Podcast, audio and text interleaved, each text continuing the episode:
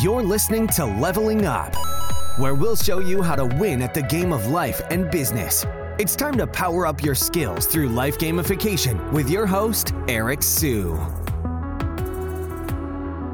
Okay, everyone. Today we have Andrew Fischer, who is the co founder and CEO of Choozle, which is a digital advertising software platform that leverages detailed consumer data to power programmatic advertising campaigns across display, video, mobile, and other mediums, all from a single intuitive interface. And they have raised, correct me if I'm wrong, founded in 2012 and raised $14.1 mm-hmm. million. Is that correct? Yep. Cool. So, Andrew, welcome to the show. First and foremost, how is it going? It's going well. Thanks for having me, Eric. Excited to join in this unique environment. I appreciate all the touch points I can get. So, thanks for having me. By the way, me too. So, Can you tell us a little more about what that means? Because I just gave a mouthful to people. So, what do you guys do exactly? How do you guys make money? Yeah, so we're a digital advertising software. So, broadly in that kind of marketing and ad tech sphere.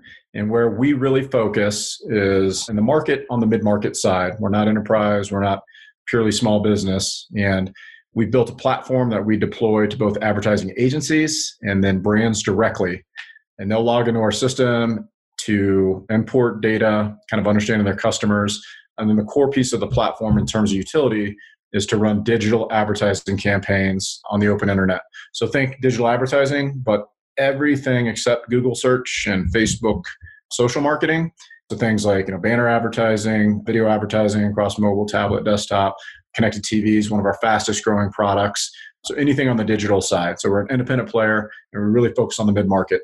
We make money, you know, by deploying the software. We do have a small license fee, but like most ad tech companies, uh, the the majority of our net revenues can be earned through usage. So as people set up and run and deploy campaigns, we make a, a margin on the media as it runs through our system. Got it. Okay. And when you say connected TVs, I'm assuming these are like the Roku's of the world. Absolutely, Roku, Fire, even down to the app level, of course. You know, we, have got a partnership with Xandr, which is AT and T. So pretty much everything that's out there now, we we have access to. YouTube's probably the, the only major connected TV channel that they, you know, Google just sells exclusively. So absolutely.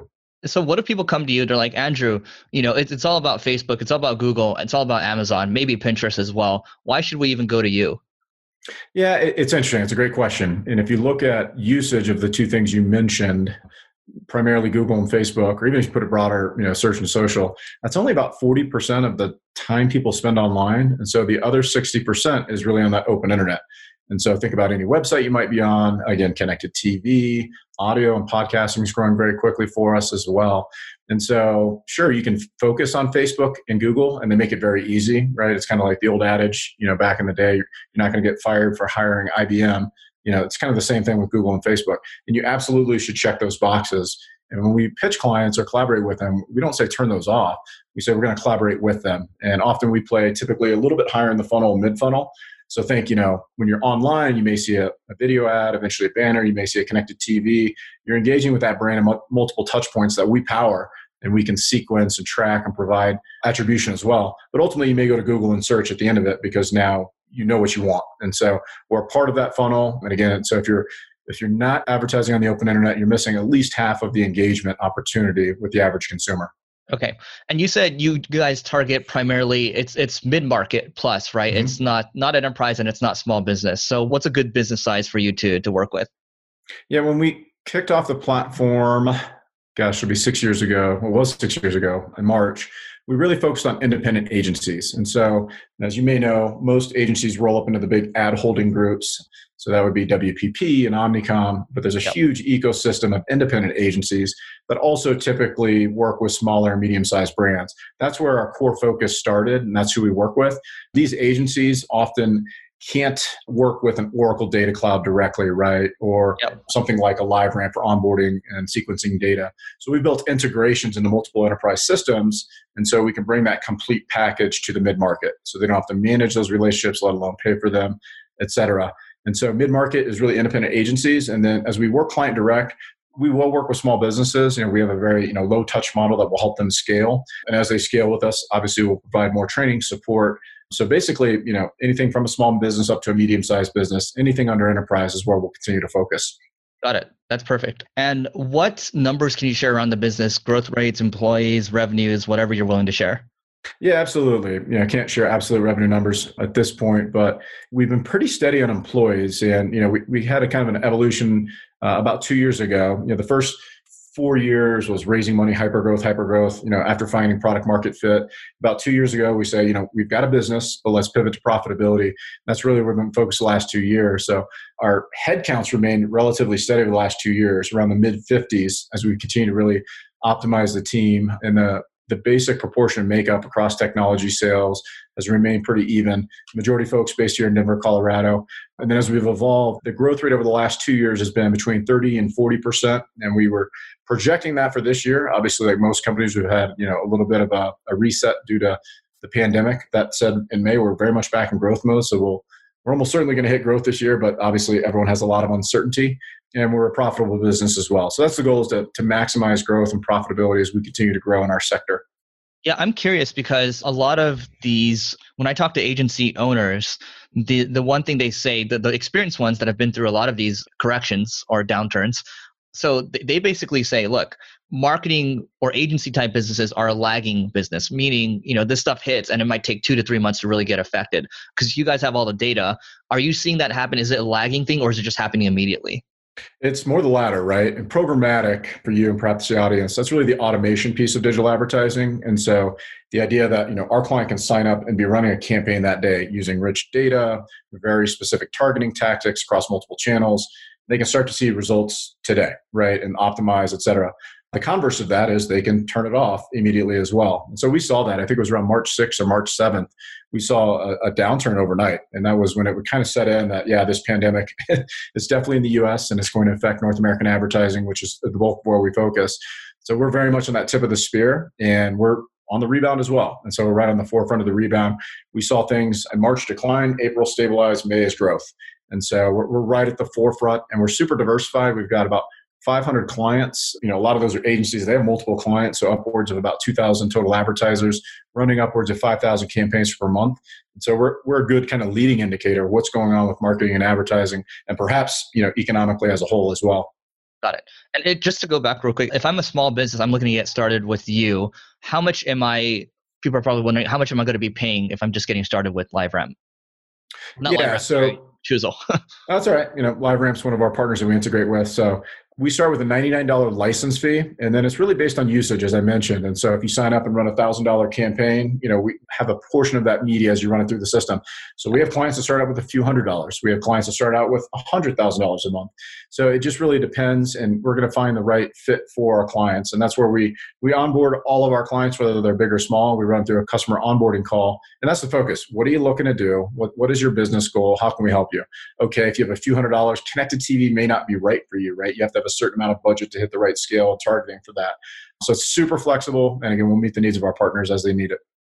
Got it. Okay. And are you guys percentage wise? I'm assuming it's probably around five, 10%. In terms of? In terms of, so you guys take a percentage of the media spend, right? Oh, the take rate? Yeah. Yeah. Yeah. It can't disclose that. But yeah, you, you, can okay. assume we're in line with industry standards. Got it. Okay. Great. And so for you right now you we talked earlier before we started before we went live you talked about next step strategy and culture and how this has all affected you. So what changes what big changes have you made to really just propel you guys forward or set you guys up for the future?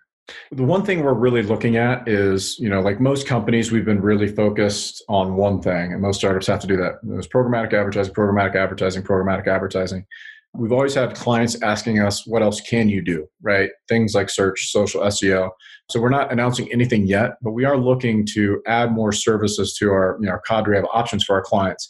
Because in the mid market part of the our marketing teams that we work with at the brand direct might be one or two or three people. And so they, they can't have multiple touch points. So what else can we provide to them? So that's something that we're absolutely accelerating. We're actually accelerating a couple of our integration partners as well and so it's really about providing more to our clients now. And we think there's going to be, you know, continue to be a healthy consolidation in our space, which has been happening in ad tech for a while. We think that will accelerate, right? And so what we've been focused on is, you know, of course, we're always looking for new customer acquisition. And we often add, you know, typically about 50 new clients per month. But what else can we provide to them? And what we saw, you know, in this downturn in March and April that stabilized, we weren't losing clients. Obviously, they were spending less, so our net revenue went down, and that's really rebounding. And so, if we can continue to have that great relationship with them, provide them our core services around programmatic, then layer that with other solutions, we think we'll be in good shape as things continue to kind of emerge through this pandemic. Yeah, I, am seeing on your site right now. I'm seeing something. Your, your content marketing centering around podcast advertising. So you, it seems like that's mm-hmm. part of the expansion, right? Yeah, it, you know anything programmatic, right? And historically, programmatic was often conflated with just real-time bidding, which again, people just thought, you know, I guess the longer tail of the internet, you know, bidding across multiple, you know, millions of sites. And what programmatic really is is automation. And so the idea that yeah, through Choozle you can buy on just three high quality websites, you can buy on a podcast, you can do it on a fixed rate and have guaranteed programmatic. Or yeah, you can go a little bit broader and say, you know what, I want to hit every sports site in the world, and I'm going to aim for a lower rate and get broader reach. And so it's really cool. The the evolution of programmatic you know, has really tracked my career for the last 20 years as well. And it's it's really about having less people do more things with advertising, right? And you know, the, last, no, not necessarily the last frontier. There's always going to be mediums that evolve, but you're seeing that in television, and it's been accelerated. Talking about what was during the pandemic, connected TV has both grown exponentially because people are at home. They're cutting the cord at even faster rates, as the research is showing. They're spending more time watching everything from Netflix to you know HBO Max, some of the newer services. Peacock will be launching from NBC, and so it's really interesting to see the evolution of the true linear television, which still is the biggest part of the marketing pie. It's really been changing literally, you know, over the past weeks and months. So it's pretty exciting for our space. Great. That's awesome. I'm just wondering. So right now we're seeing a rebound. We don't know how things are going to be. People like I think it's still what last week was 2.4 million people that filed for unemployment. So people aren't buying right now. So confidence hasn't been restored quite yet. What if things don't go back to normal? And then I guess what what is the plan for you guys? I'm sure you you have something in place. Yeah, absolutely. Yeah, I kind of talked about we've been pretty lean for a while, and so I think we had an advantage to perhaps a lot of companies, you know, in similar size and scale, we're still really ramping up and, you know, probably unprofitable with higher headcount. So we've remained really lean.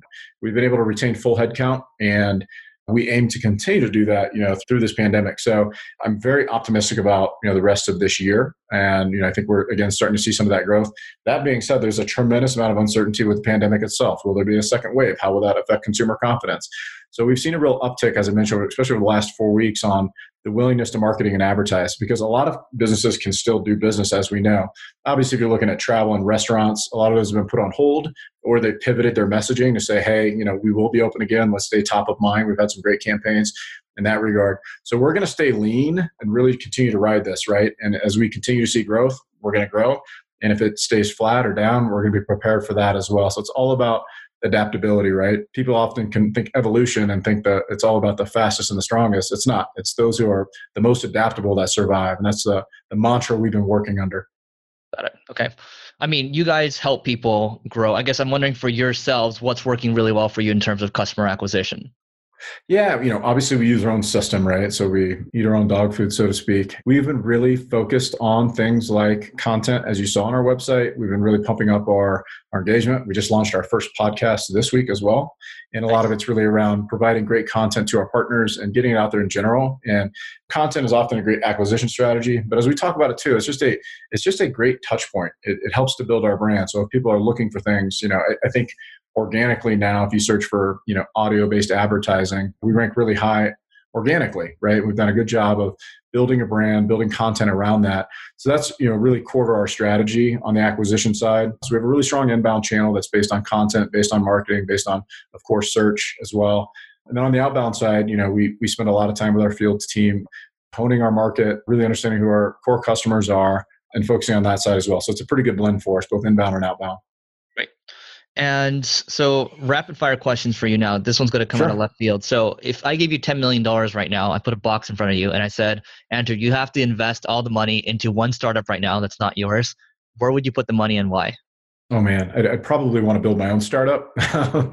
and I do think I, I, look at companies that are doing a really good job and, and moving kind of to this single screen. You know, I use Datadog as an example. I think they went public last fall and they're, they're really bringing enterprise level understanding across the entire tech stack to a single screen.